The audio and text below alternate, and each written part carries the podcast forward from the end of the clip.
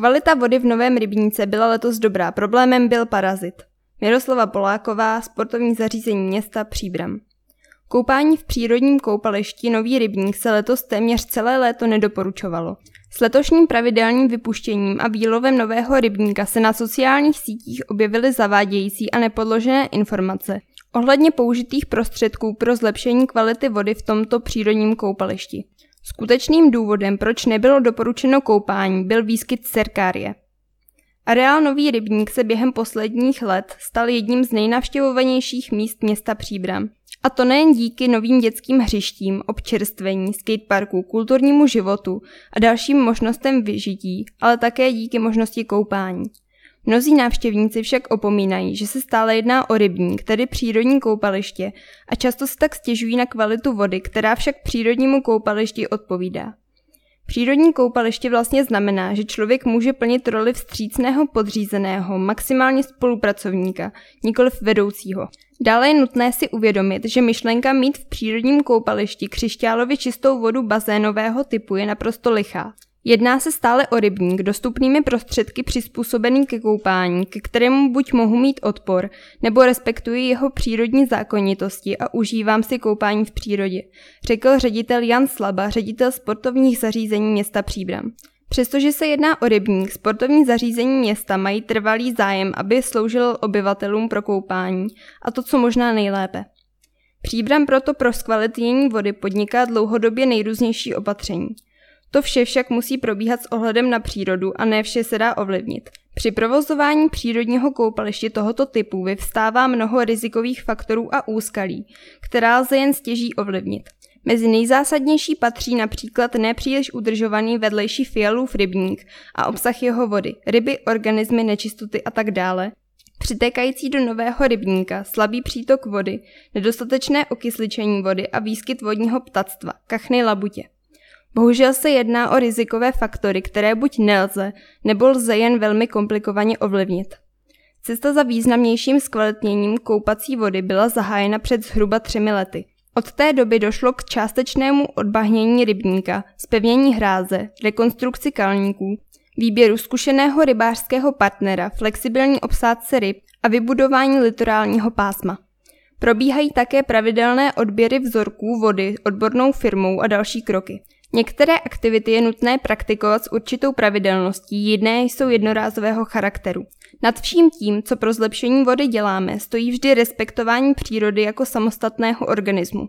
Nikdy nebylo cílem poroučet přírodě, která vždy bere nejvyšší kartu. Každé naše zlepšení kvality vody pro návštěvníky je zároveň zlepšení i pro přírodu, vodní ptactvo a další živočichy, což paradoxně může způsobit komplikace, vysvětlil Jan Slaba. Koupací sezóna 2021 a kvalita vody vypadala na začátku léta velmi pozitivně, a to i na základě porovnání s výsledky sezóny 2020. V letošní koupací sezóně došlo k absurdní situaci. Během celé koupací sezóny 2021 byla kvalita vody na základě výsledků vzorků vody z hlediska průhlednosti, výskytu synic či vodního květu hodnocena jako dobrá, tedy vhodná ke koupání. Avšak dne 23. června 2021 došlo ze strany Krajské hygienické stanice středočeského kraje k vydání varování před koupáním z důvodu podezření na výskyt parazitické motolice způsobující cerkáriovou dermatitidu, připomněl ředitel sportovních zařízení města.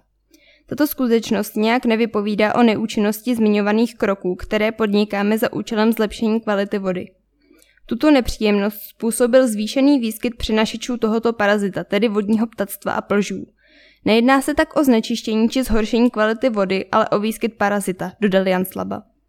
Motolice v dospělosti žijí ve vodních ptácích, odkud se jejich vajíčka dostávají trusem do vody, kde vyhledávají mezi hostitele, plže. V nich pokračují ve svém vývoji a ve formě cerkárí se uvolňují zpět do vody, aby mohli dokončit svůj vývoj opět ve vodních ptácích. Jedná se tak o přírodní proces začarovaný kruh, jehož výsledkem může být kontakt s člověkem a způsobení cerkáriové dermatitidy, která se u člověka projevuje tvorbou skvrn, puchýřů a zadnutím kůže. Jako každý rybník, tak i nový rybník má svou logickou oporu v obsádce ryb, která pomáhá vytvářet vnitřní rovnováhu rybníka. Sportovní zařízení města Příbram v této věci spolupracují s Českým rybářským svazem který na základě potřeby a požadavků flexibilně upravuje obsádku ryb v novém rybníku.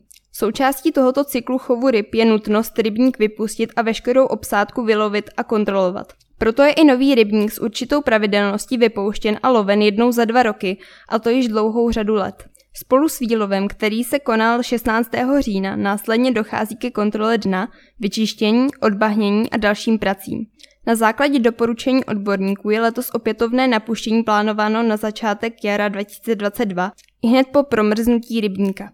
Toto doporučení je z důvodu odstranění vodních plžů, kteří mají vysokou schopnost přežít ve vodě či vlhkém prostředí i během zimních měsíců. Proto potřebujeme, aby rybník vymrzl, nezůstal přes zimu mokrý a my se v koupací sezóně 2022 nepotýkali opět s cerkáriemi. Šance na přemnožení plžů se tímto krokem výrazně snižuje, uvedl Jan Slaba. Předešlou zimu se nový rybník těšil velkému zájmu otužilců. Letos se tak budou muset otužovat jinde. Samozřejmě jsme s velkým nadšením zaznamenali iniciativu z řad otužilců, kteří v covidové době začali nový rybník hojně využívat. Pevně věřím, že všichni chápou, proč je letos nutností nechat přes zimu rybník vypuštěný, doplnil ředitel sportovních zařízení města.